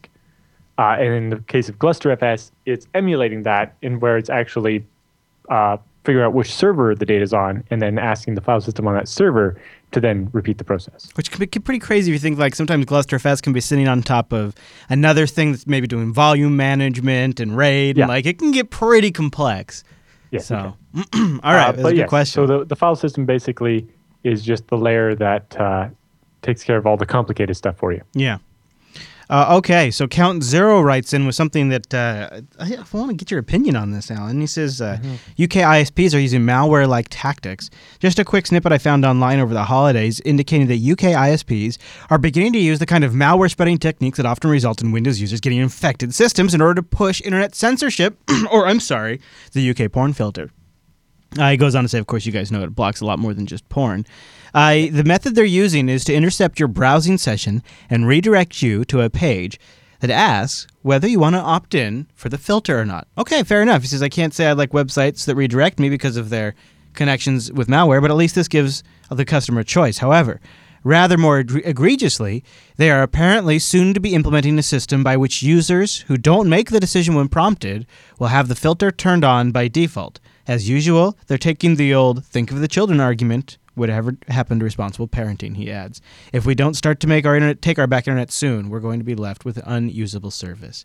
Sorry about the long yeah. email, and here's the original article on uh, I S P uh, so yeah, review. Basically what they're doing is uh, hijacking your session to ask you, uh, mostly because they don't want to just turn it on for everybody because everybody will be very upset about right, that. Right, right. And um, they're leveraging their position as your I S P. All kinds of stuff that's not even necessarily porn. But yeah, they're leveraging their position as their, as your I S P to do a man in the middle. But really, it's a little more kind of like, you know, when you go to the Wi-Fi, mm-hmm. when you get on the free Wi-Fi at a hotel or something, and they have a captive portal where you have to agree not to look at porn before you're allowed to use their internet. I, I would assume, too, like if you're not using their D N S, you might not have the problem either, right? But I don't know how they're doing it. Uh, but that might that might be true. Yes, sometimes, but no, sometimes. Basically, yeah. they can sit in there and intercept uh, even sooner than that. And uh, oh yeah, I mean they're your I S P, so yeah. Can, and so uh, because of your I S P, they can also block your access to any other D N S server until you answer the question and that's so on. Yeah. Mm-hmm. Uh, but yeah, so, so it's sim- mostly similar to a captive portal. It's just people aren't used to getting that on a wired connection and so on. Oh, Inagogo in the chat room says it's actually uh, on the provided router. Where ah. Sometimes. Yeah, that, yeah, yeah, that's good. Okay, so he says if you that if makes you, more sense than them trying to actually have some giant piece of hardware at yeah. their end actually intercepting these connections yeah. and keeping track of who's already. Just put on the firmware; it's a feature. Just push it down, auto update. He says he uses yeah. Open uh, W R T to get around this problem. Hmm. Yeah. Uh, so in particular, he's one of the people that hasn't answered the question yet. Is going to have his internet all hampered because of it. Yeah, when this goes into effect, it just time. assumes yes. Yeah, or all the people that don't even realize that this is happening because they have OpenWRT or, or pfSense or something. Yeah. Uh, yeah. Well, oh, and man. So, I hope this yeah. doesn't spread. I hope this idea and, doesn't take uh, off. We've seen uh, Comcast doing the same thing to make you agree to uh, not pirate movies yes. if you get a notice. Right, and yes. We're seeing this a lot, and I definitely don't think they should be able to do that. Uh, although... Other than uh, adding a note in your monthly bill about it, I don't know how else they can uh, ask you to do things like that. They actually send a very official-looking separate mailing uh, that's like a, like yeah. a super special kind of thing. It looks very official. Mm-hmm. Uh, all right. Not that I would know, Alan. Right. Not that I would know, but I might know. Matt writes in uh, with a great question. Alan and I are huge fans of Bacula Backup, and we do mention it from time to time because we both love it so much. And he wants to know if we could cover how Alan runs Bacula. How many backup servers are running Bacula, and how do you monitor the success or failure of the Bacula backup jobs? And how do you do test restores, et cetera? I'm looking to replace our current Symantec Backup two thousand ten system with Bacula. We have about a dozen Windows servers and around twenty Linux servers. I figured out the Windows client. It connects and works just fine. I'm just looking for more of best practices and how to verify backup and restores with Bacula. Do I run one massive job to back up all the servers, or is it better to break them all out into multiple jobs for individual servers? I'm going to do a disk backup, not to tape. He's going to disk. Mm-hmm. I would like to run incremental jobs daily, differential jobs weekly, and full jobs monthly. Is that the best way? Anyways, thanks a ton for the show. Been listening since episode one. Keep up, and any advice would be greatly appreciated. So, Alan, your Bacula wisdom, sir. Uh, yeah. Um, there's a couple of different things. Uh, obviously, uh, Dan's a little better at this stuff than I am. Uh, but yeah, so we have uh, two Bacula servers that then talk to our storage daemons, and um, we run a separate job for each server, and the way we monitor them is it actually sends us an email if it fails. Uh, but you can also, uh, there's stuff in Nagios to, to you know, set off an alert if, if there hasn't been a backup of a server in at least two days or something like that. Uh, For testing a restore, uh, you can just fire up the Bacula client and do a restore to a subdirectory or something, and it doesn't have to be on the original server. So uh, I can just back up to some other place uh, or res- do the restore to another place. Uh, nice thing for this, obviously, uh, if you're backing up FreeBSD servers, you can restore into a jail as in the whole system, right? And then you can just make sure it boots properly. I like that. And so on. Uh, or you can also, uh, if you want to test your bare metal or whatever, restore to a V M. Mm-hmm. Uh, this actually has a double factor because, so if you have a backup of a server and that server physically dies, like say the power supplies die or whatever, and it takes you a couple days to get a replacement part. You're probably going to have to do a V M anyways. Yeah, exactly. You want to be able to run it in a V M uh, to get the service back up and running anyway. Mm-hmm. Uh, so, you know, uh, when back in the day before I started Scale Engine, one of the things we were looking at doing was actually offering Bacula as like a service. And an extra service we would offer is, uh, you know, if your server dies, we can uh, restore it to a V M and run it over here to keep your website up or whatever. Hmm. Yeah, that's a great service. Yeah. Um, Too bad TarSnap the, came along and ate your lunch. uh, well, yes, but even with TarSnap, you would maybe combine it with the two. You would. Well, uh, I would. That's what I was thinking is you would point that TarSnap could do some offsite backups from that disk backup. Yep. Do you? But you uh, you do back up to disk, right? Uh, yes, I back up to disk as well. Um, in particular, uh, one thing Dan does is make sure he stores his catalog. So Bacula has a catalog, yes. which is basically a uh, MySQL or PostgreSQL database. Um, that contains all of the, you know, the directory structure and all the files so that you can browse through the sets of files and pick out what to restore. And there's also a bootstrap file that's required to restore. You could back up just those, the catalog mm-hmm. and the bootstrap, to your TarSnap. Yep.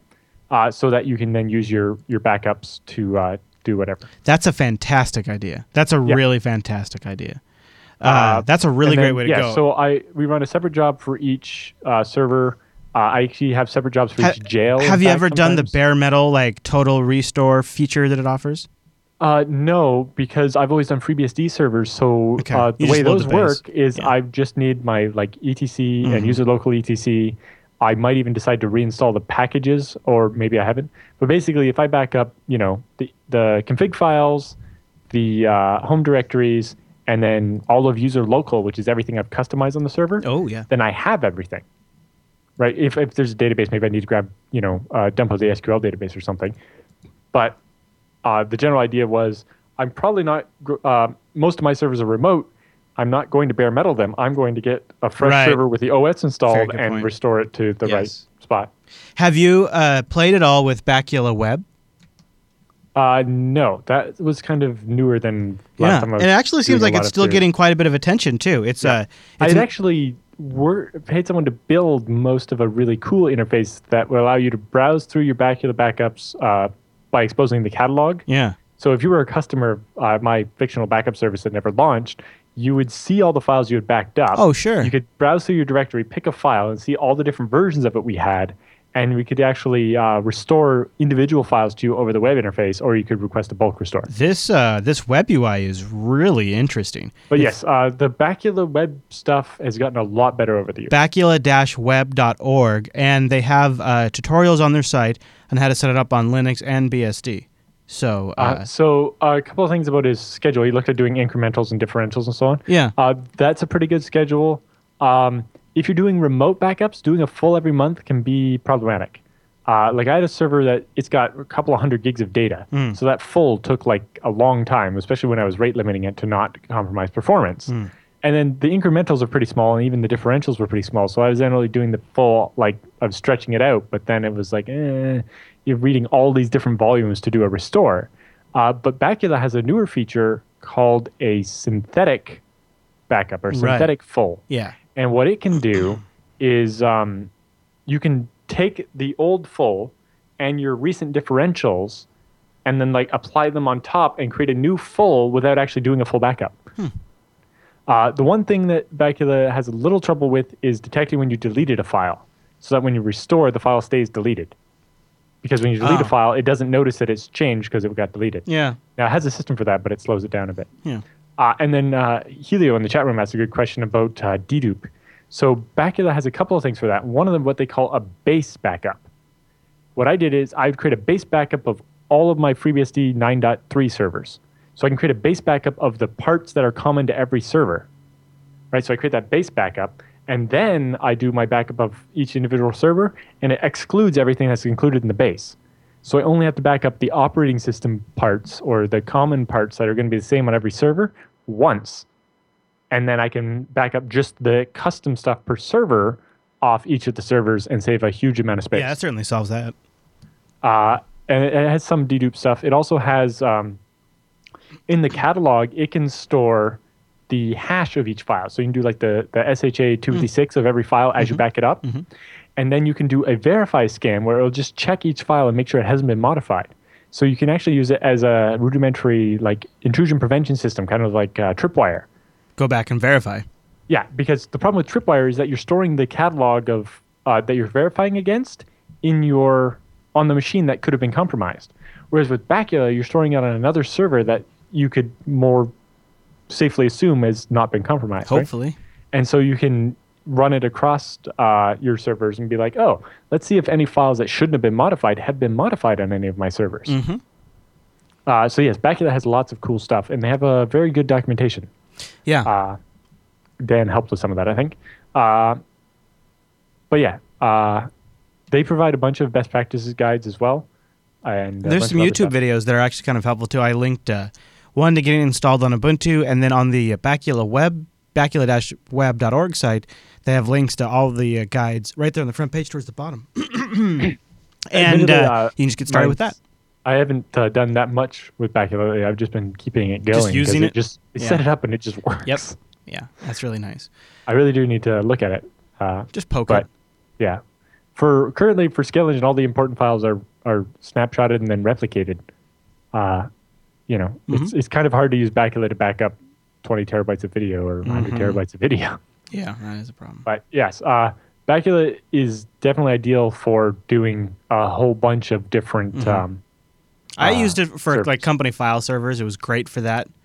Uh, you know, and then we would go back and we could have restore users' files, and the synthetic backups worked flawlessly for us in that regard. So I was really impressed with it. Uh, but yeah, the synthetic thing is definitely a big win if you're doing remote. Because, uh, you know, one of our clients is what, like a little office or whatever, and so their churn is a couple of documents get created or updated. Yeah. Uh, but, you know, when, once a month we were downloading like the every picture they'd ever taken again over right. their D S L, and it right. would just take like three days to finish backing up. And then it, sometimes because of that, it pushes out like the other regular backups and stuff. It yeah. could get hairy. Uh, and yeah, uh, the, one of the reasons to use separate jobs for each server is that you can have policies saying, you know, uh, so many jobs are allowed to run at once, or, uh, you know, if because it was kind of designed with a little bit of tape in mind, you can say, you know, I only want to write to this hard drive one at a time mm-hmm. uh, to avoid, to keep it faster. Uh, so you can say, hmm. you know, Uh, I never really had a problem with disk I O. Kind of, well, uh, no, because usually you're constrained more by bandwidth. Right? Yeah, but yeah. Uh, and so, but you can create buckets and say, all right, any the, any of this group can be running at once, or you know, or one from any of this group and one from any of this group can be happening at once, and so mm-hmm, on. Mm-hmm. So creating uh, as many separate jobs as you can uh, gives you more flexibility uh, to control stuff. But in the end, you don't want to have to restore from a bunch of separate jobs at once. Yeah, there's and a balance. You there. want you want uh, it, making all one job means that you're uh, capturing the data as like a point in time instead of separate. Mm. Oh, that's the other thing is that especially uh, with uh, any backup system, part of the problem is if you're backupping all the files on the server, they're probably changing while you're doing that. Mm. And if you back up one file in the directory mm-hmm. now and mm-hmm. the second file after a change, and those two files are interdependent, you can cause problems. Uh, so if your machines you're backing up support it, uh, backing up from a snapshot is much better. Mm-hmm. Uh, and it can be required in some cases like... Um, I'm like... Uh, I'm eighty percent sure the Windows Bacula client supports shadow copies. Yes. Uh, Windows uh, does have support for shadow copy and special stuff for like backing up your um, Exchange data store because you can't open that file because Windows locks it. Uh, you can only access it via shadow copy. Um, And uh, so Bacula has a very flexible system where you can run scripts before and after uh, on the host uh, that you're backing up. Yeah. And so you can create Z F S snapshots of your file system, then back it up, and then delete snapshot or whatever. Uh, Dan uh, on his uh, GitHub has uh, his scripts that he uses for backing up all of his jails. So it goes through, gets a list of all the jails that are running, and then just goes through snapshots, it backs it up, and then clears out the snapshot and does mm. it for each one. I love that. Yeah, I uh, I'd, I'd used, uh, for a little while, I just used that pre and post to just like mount the storage, unmount the storage, and stuff like that too. Just simple stuff. Yeah. Uh, uh, depending on what the setup was. I was using mine for something as well. Yeah, it's, yeah, it's all kinds of good stuff. Mm-hmm. Uh, so, uh, yeah, good luck, Matt, and uh, maybe let us know how it goes when you're all done. Okay, yeah. So I uh, would love to get your questions. Go over to Jupiter Broadcasting, click the contact link, choose the TechSnap program, or the subreddit, techsnap dot reddit dot com. Then you also get the opinions of the other smart folks in our audience, and you get probably an answer a little bit quicker, too. And uh, it probably gets in front of us a little easier, too. So it's like pretty, but I know, not all of you like to do it. You're a bunch of curmudgeons. You like to do the email, and that's fine. And then don't forget, we want those episode two hundred submissions. Did the TechSnap show come in handy for you sometime at home, at work, at school, during a project where you're like, oh, the guys covered this, or the guys talked about this, or they answered yep. this? We'd love to hear that story. Maybe a couple of paragraphs of it. Nothing too crazy long, so like semi-short. Uh, and we'll read it uh, for a special celebration in episode two hundred coming up in just a few weeks of your TechSnap program. Uh, and uh, if you want to send us it, if you want to send it in directly, that's cool too. I understand. You got your Thunderbird all set up. You like it. You don't want to go to a web form. Maybe you're using Firefox and the submit button isn't showing up for you because fire. Never mind. Anyways, TechSnap at Jupiter Broadcasting dot com. That works too. Okay, Alan, with the feedback all done, that means it's time for the TechSnap Roundup.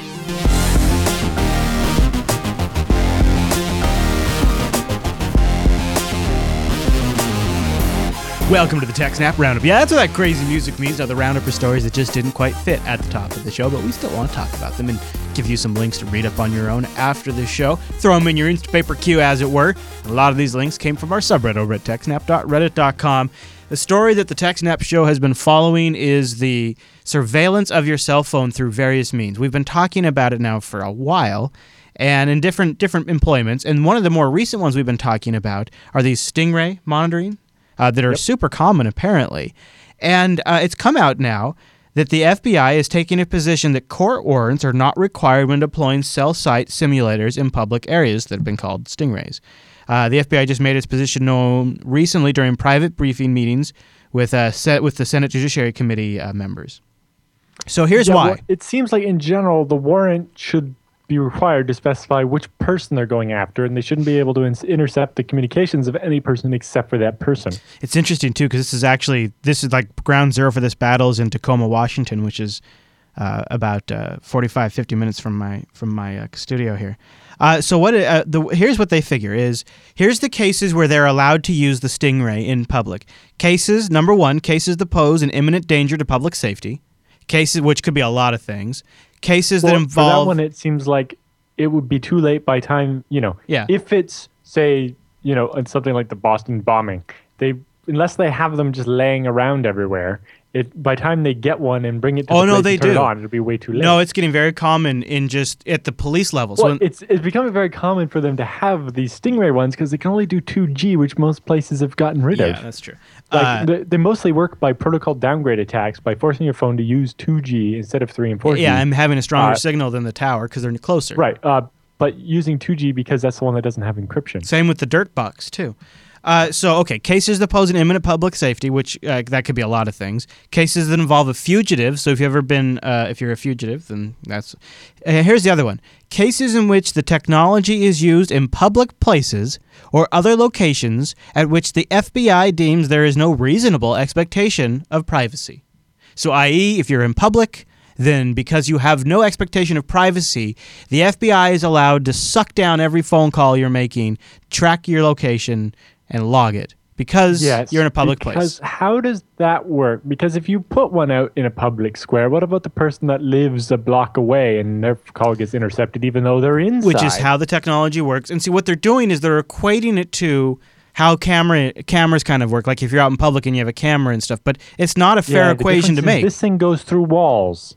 And well, and it scoops up private don't. information. Like if you take a public picture of me walking down the street, that doesn't mean that picture can listen into my phone call. It doesn't mean yeah. that picture is or logging my... G- yeah, uh, so I just... It's it's amazing. So anyways, just to continue on tracking that for the TechSnap program. But yes, I do believe uh, the court should rule that the government has to have specific permission for each person that they're targeting, and that the Stingray can't just be turned on to intercept everything. They have to target a specific device mm-hmm. and... Okay, Alan, OpenSSLs? Although I see the complication that if they're using like a burner, they wouldn't have the I M E I number to get a warrant. So yeah. yeah. Anyway. Yeah, I know. I do. You can see it like from an immediacy standpoint. Uh, so yeah. OpenSSL has a security advisory for us. Yes, OpenSSL uh, did a big security advisory. They've released versions one oh one K, one hundred P, and zero nine eight Z D, because they've run out of letters uh, four times over. Um, and it fixes a bunch of vulnerabilities. The first one was in uh, Datagram T L S, uh, which is often used in uh, OpenVPN and other stuff. So you, if you have OpenVPN, you'll want to patch this. Uh, this particular one, a carefully crafted uh, D T L S message can cause a segmentation fault in OpenSSL uh, due to a null pointer dereference and could lead to a denial of service attack. So, for example, if this is used in OpenVPN and somebody did the attack, uh, it would crash the OpenVPN app and you wouldn't be able to V P N anymore until you went and logged back in or whatever. Yeah. Uh, interestingly, this was disclosed uh, on October twenty-second of twenty fourteen oh. Uh, oh. by Marcus Strenberg of Cisco, and they fixed and then uh, even though it was severity moderate, they just sat on it and didn't uh, do anything about it until they had other advisories to release all at once. Gotcha. Uh, then they have another security moderate was a memory leak in the D T L S one buffer record function. Um, a memory leak can occur uh, here, and it could allow the attacker to uh, do a denial of service through memory exhaustion. So Oy. they could just keep yeah. executing the memory leak until they until use all the memory all on your machine. Yep. Hmm. Uh, this one only affects OpenSSL uh, one hundred and one oh one. Uh, it doesn't affect the zero nine eight. Uh, but this issue was reported uh, on the seventh of January, so yesterday, uh, by Chris Mueller, uh, who also provided an initial patch. Hmm. And then uh, later, uh, an OpenSSL team person uh, made the final patch. Interesting thing is that this same bug was fixed in LibreSSL, ah. the uh, OpenBSD fork, in May. Hmm. So I don't know if uh, that was just if Chris was just reporting the one he noticed and that uh, they had fixed or what. Uh, now, yeah, uh, it's uh, I'm not sure exactly how OpenSSL didn't know about the fix in LibreSSL, but they didn't really announce it as a security vulnerability. They just changed the way the error reporting worked and kind of fixed the problem at the same time, I suppose. Uh, but a memory leak's not that big of a security. But anyway, uh, that's the recent one that I guess put them over their magical threshold for the number of advisories they have queued up before they actually tell anybody. Yeah. Uh, the next one is that if you've uh, configured um, OpenSSL in a no S S L three configuration, then uh, if somebody connects uh, and sends an S S L v three hello message, yeah. then the S S L method is set to null instead of S S L v three and can cause a null pointer dereference. uh, so someone could crash OpenSSL yeah. by trying to connect with yeah. S S L v three when you've compiled your OpenSSL to not have S S L v three. Right, right. Uh, this was reported on October seventeenth and uh, was just fixed now. Hmm. Although it seems like that one, the null pointer dereference would kind of be a big deal. But that, it seems like that'd be a real pain in the butt to like, troubleshoot. Like I said, it's a low severity one, but like yeah. as an admin who had that deployed, trying to figure that one out at first. It would have to be a really bad device or something, because normally you connect and then the server says, "I I only support these protocols," and the client's like, "Oh, yeah, it wouldn't." But something uh, hard some set must be misbehaving and just sending an S S L v three yeah. hello yeah. without actually implementing the protocol. Or properly. Maybe like a weird mail client. I don't know what would who do knows. It, but yeah. Uh, there's also. Um, E C D H E, so that's uh, elliptic curve Diffie-Hellman ephemeral key, uh, could suddenly downgrade to elliptic curve Diffie-Hellman without the ephemeral key, where it uses a fixed key. Uh, an OpenSSL client will accept a handshake using an ephemeral E C D H uh, cipher suite using an E C D H uh, certificate if the server key exchange message is just omitted. Mm. This effectively removes all the forward secrecy from the cipher suite. Uh, the whole point of forward secrecy is that if the N S A captures this and later on they manage to steal the private key from the place that you uh, were talking to, they can't then later decrypt their message, because instead of using the private key of the S S L as the key, you make up a, a key on the fly. Hmm. Uh, this was reported October twenty-second uh, by the Prosecco team. Hmm. There's also an R S A silent downgrade of the export R S A uh, encryption. So if you're using full-strength R S A, you might get downgraded to the old fifty-six bit version that was back when the U S didn't allow you to export uh, strong cryptography. Mm. Mm-hmm. And so uh, this is ba- it's not really related to Poodle, but I'm guessing security researchers decided to look for more Poodle-like things in the code. And on October twenty-second, the Prosecco team found this one and reported it. There's also uh, Diffie-Hellman client certificates uh, can be accepted without verification. So um, again, if you're using something like OpenVPN where you use certificates to log in, uh, this could actually allow you to log in with a certificate without actually having to have the private key, meaning someone could fake log in as, as wow. the correct user. Wow. Uh, that was reported on October twenty-second by the Prosecco team. Hmm. There's also a certificate fingerprints can be modified, um, where basically on certain non-dir variations of uh, certificates, the signature could be switched to a different algorithm or something and allow them to uh, not match. Uh, in particular, this one was if you had a forged certificate, like we saw from the old DigiNotar and stuff, and those got blacklisted in the browsers, right? Uh, Google and Firefox, you know, put them in. So if you if it sees that certificate, it just blocks it out. But now the same certificate could have its fingerprints slightly changed so that it wouldn't match that blacklist anymore. And then anybody who wasn't getting the newer uh, revocation stuff would uh, accept that certificate. Mm-hmm. And so they fixed that bug, uh, which was reported by Codenomicon, which is one of the guys that discovered Heartbleed. Uh, and they reported it to the uh, National Computer Security Center, Finland, and uh, they reported it to OpenSSL. And a second variant of the same attack was reported uh, on...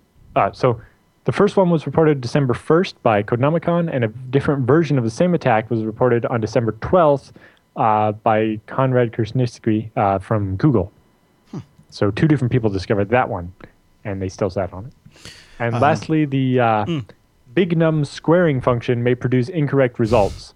Uh, so it's they. I'm not sure that it's mathematically possible to do this attack, mm. uh, but there was a bug where uh, you could uh, find a point on the elliptic curve uh, because the math in OpenSSL was wrong. So uh, the low probability that the B N square uh, produced an incorrect result uh, could only happen... Uh, once in every two to the power one hundred twenty-eight times on a sixty-four bit platform, but uh, it's entirely possible that this could be exploited eventually.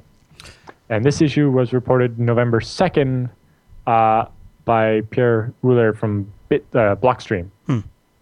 and uh, was then fixed uh, by Adam Langley from Google.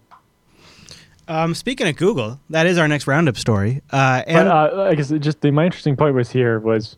They've had most of these advisories since, like, October, and they just didn't release them, and that seemed weird. Yeah, I did pick that trend up. Yeah, that uh, is. They came to, like, every one of them seems to say severity low, severity low, low, low, low, low. So I guess moderate, they just weren't moderate.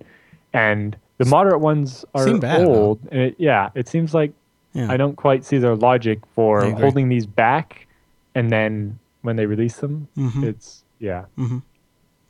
Okay. All right. So, yeah, I, that is interesting. I didn't notice a lot of them in October. Uh, so, Lollipop, Android's uh, latest release. We always like to track where this is going because, obviously, uh, the adoption of this means that uh, security improvements and things like that move out to the Android devices. According to Google's latest Google Play Store results for early January twenty fifteen, so just after the big holiday shopping season, less than zero point one percent of all Android devices are using Lollipop.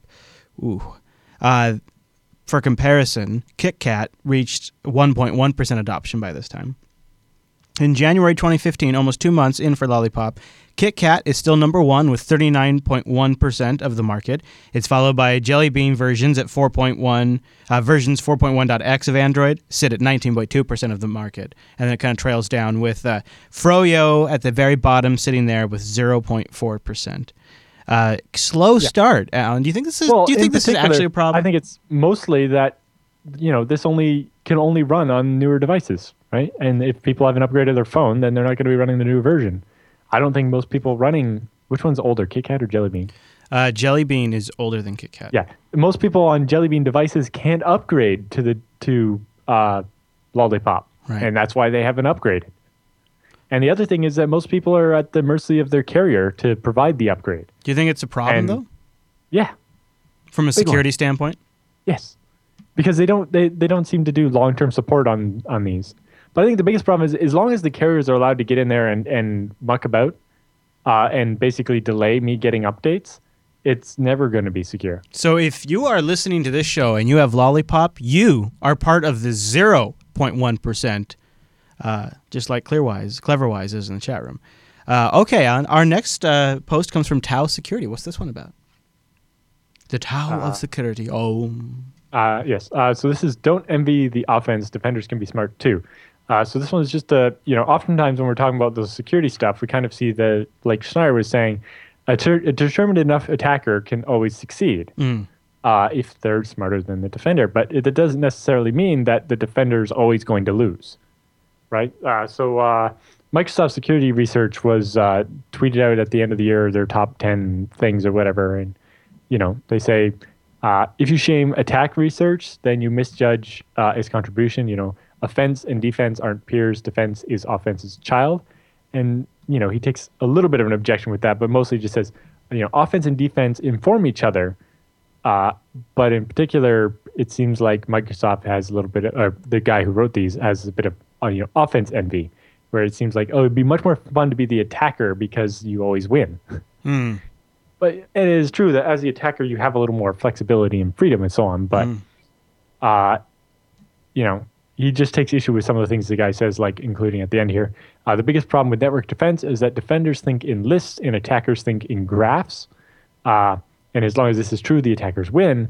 And what does he, he takes, mean by that? Uh, lists versus not, graphs thinking? Uh, graphs, you know, they kind of fork, and you know, like a social graph. Yeah, yeah.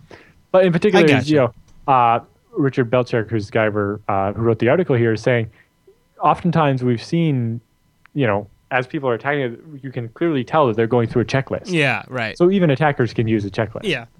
And, and defenders are perfectly capable of thinking advanced and, and going, you know, thinking of it better mm-hmm. and being smarter than the attacker. Mm-hmm. Just you don't hear about it in those cases. Right? Probably very true, yes. And so on. And he says, you know, on the other end of the spectrum, we all enjoy watching videos of low-skilled intruders fumbling around in uh, Kippo honeypots. And he says he's taken to uh, showing these during breaks in his classes uh, to amuse everybody. Hey, uh, you know, if I was ever going to build a router, I would have something listening on a network port that always runs with root privileges that you could exploit with just a U D P broadcast. Why not, right? Uh, yeah, but now, how long... We covered an attack like this a while ago. I forget what brands of router. I don't know if it was Asus or somebody else. It was else. so long ago, we both forget. But there were one where... But in that one, there were only like six commands you could do. Mm. In this one, you can provide any command you want oh. in the U D P packet. Oh. So it's even worse. And, and the code's up on GitHub. Has, yes. Uh, the code for the attack is up on GitHub, and it has the best C V E number ever. It was C V E twenty fourteen ten thousand. Yeah. It is over nine thousand. um, it, it was funny because on uh, C V E's website, they were actually talking about, get ready, you know, uh, twenty fourteen, we've made the change. It's possible we're going to have over... Uh, ten thousand bugs this year, so that means the digit could go from four to five. So if you have any uh, hard-coded limits or whatever in your software, make sure they understand that the numbers are going to go to five digits this year. And they did. Hmm. So there you go. But yeah, uh, so there. This has everything you need to know to uh, look at the vulnerability on the Asus brand, uh, certain routers, and see that uh, by sending certain U D P packets, you can cause whatever you want to happen on there. And uh, it seems that means that if you just can associate with the Wi-Fi, even if you're, you know, driving down the street around the person's house, that you might be able to take over their router and, uh, you know, make it do man-in-the-middle attacks on them or whatever you want once you have control. Yeah, change their D N S. Why not? Uh, Alan, I've been waiting all episode for you to tell me what the heck rotten, or sorry, I think it's Rocket Kitten. What is this? Rocket Kitten. Yeah, Rocket uh, Kitten. What is so, it, Alan? uh, there was this new, uh, someone... found uh, what looked like an A P T attack using this, and they dubbed it Rocket Kitten, and they're talking about how the attackers must be like so awesome to be able to pull this off because they have really good custom malware or whatever. And then uh, research shows maybe not quite so much. And the question at the end was, is it still an advanced persistent threat if the attacker just bought the malware off the shelf? It's going to happen a lot. It's going to happen yeah. a lot. So uh, the new attack uses expensive but easily obtained pen testing software in the attack. So they basically install this to allow them to, you know, remote control the uh, infected machine and so on. Uh, and it says that mis- might, uh, stuff like this might result in analysts incorrectly attributing the attacks to nation states or other highly capable attackers when all they did was buy the malware from the highly capable attacker, right? You know, we've seen plenty of people, especially in like the the Eastern European criminal underground. It's like, why would I risk, uh, you know, getting caught or arrested or whatever uh, by doing these attacks myself when I could just write really good malware and sell it for thousands of dollars a day with, you know, mm-hmm. D R M and, and so on in it, yeah. so that the attackers have to keep paying me. Sit back and collect the Bitcoin. And don't have to do any of the work. Yeah. Exactly. Or the Doge. Uh, and so because of that, uh, you know, we've seen a bunch of things where it's like, oh, this attack was so sophisticated, it could only have been an intelligence agency. It's like, yes, but you see, once an intelligence agency uses a virus like this, people might manage to steal copies of it mm-hmm. and reverse mm-hmm. engineer it or make it work for them instead. So just because it's really high-end malware doesn't necessarily mean the attacker is that capable. It just means they got a hold of that highly capable malware. Yeah. All right, our next story comes in from Wired about a cyber attack that's been confirmed to have caused physical damage for what Wired says is the second time ever actually confirmed causing physical damage. It comes from a German report released just before Christmas, they have a P D F linked, that hackers had struck an unnamed steel mill in Germany. They did so by manipulating and disrupting control systems to such a degree that the blast furnace could not properly shut down, resulting in a massive, though unspecified, damage.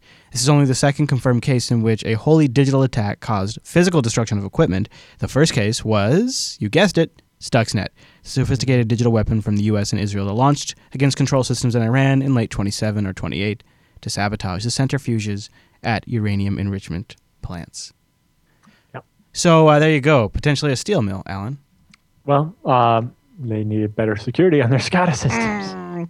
All right, so uh, the next one comes in, uh, when security goes right. Yes, this is hey. from uh, the blog of uh, Colin Percival, the Good. former FreeBSD security officer, and he talks about uh, when it had gone right. Um, and in particular, so it was uh, he got a new I S P because uh, one of the Shaw, one of the big uh, I S Ps here, started being evil. They mm. uh, jacked up their prices and jacked down their bandwidth. Uh, Super frustrating. Just, yeah. Uh, it's like, so I can't even have what I had before oh, for the same money? I like, just, that would drive, that would infuriate me so bad. Exactly.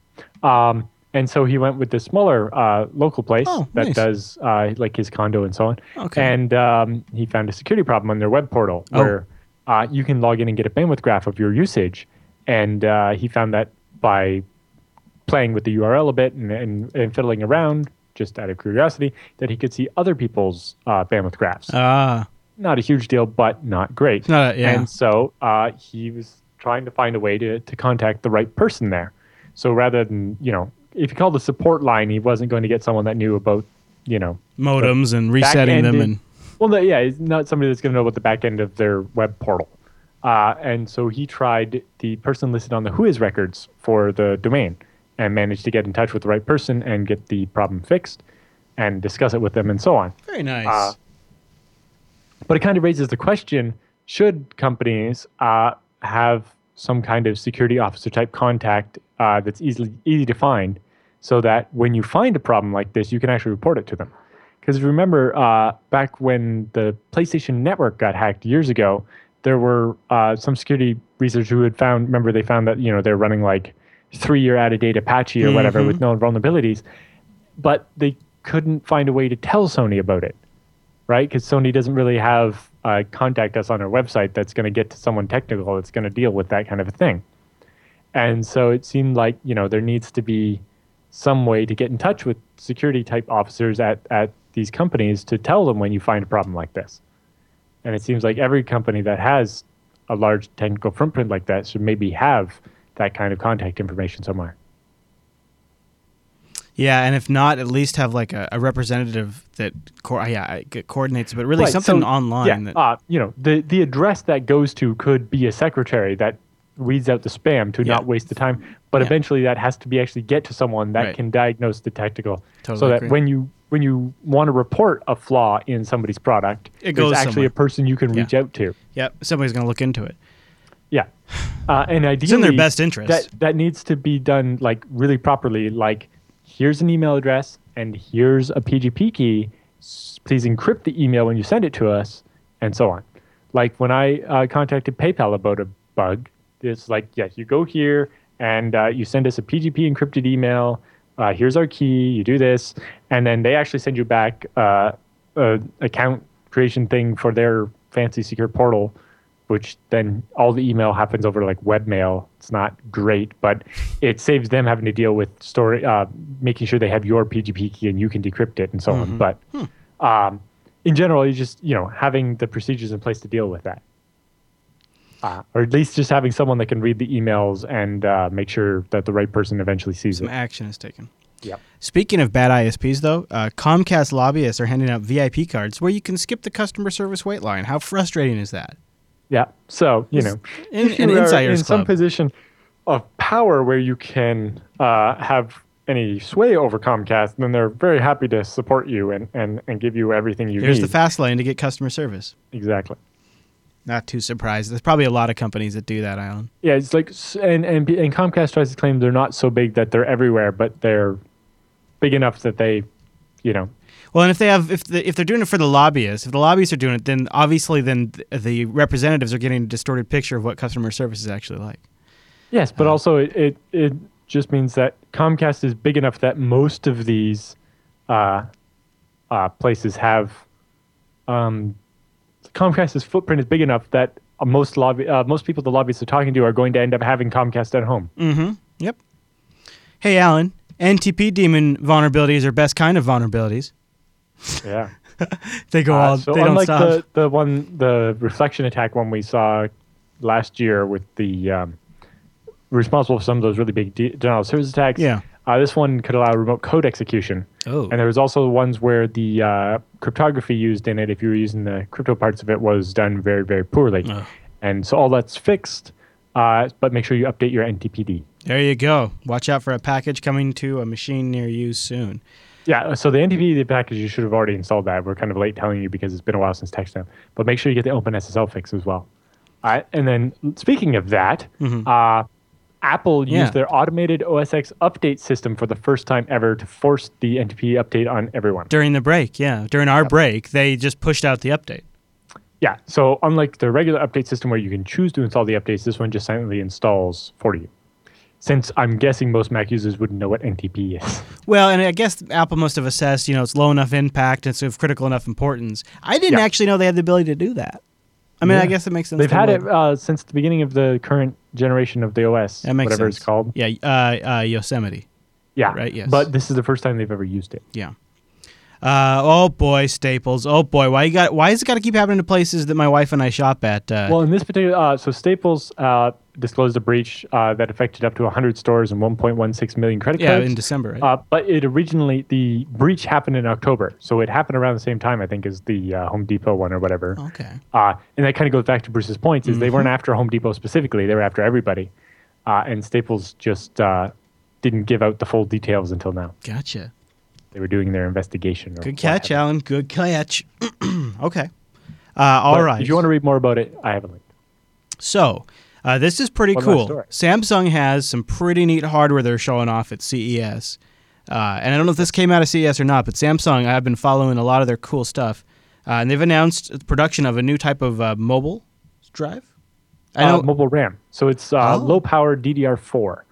So it's twenty nanometer, very small, uh, but it basically it'll be faster than desktop D D R four RAM and use less than half the electricity of uh, uh, low-power D D R three, which will mean much longer battery life in your mobile devices. Cool. Yeah, I've been following all their storage stuff. I didn't see any of their RAM stuff. This is yeah, great. Yeah, so this is uh, faster and less, less power-hungry power. RAM uh, for tablets and phones and everything mobile, everything that runs off a battery. Basically. I had heard that one of the reasons Apple keeps the memory kind of lower than the rest of the industry in the iPhone is because of the battery usage the RAM takes. I didn't realize. Yeah, because uh, the battery, the power you draw is per um, like megabyte of memory, and uh, specifically this one will be less. And so yes, there is an advantage to having less RAM in a phone. You get better battery life. The disadvantage is it sucks. Yeah, yeah. I have, uh, you know.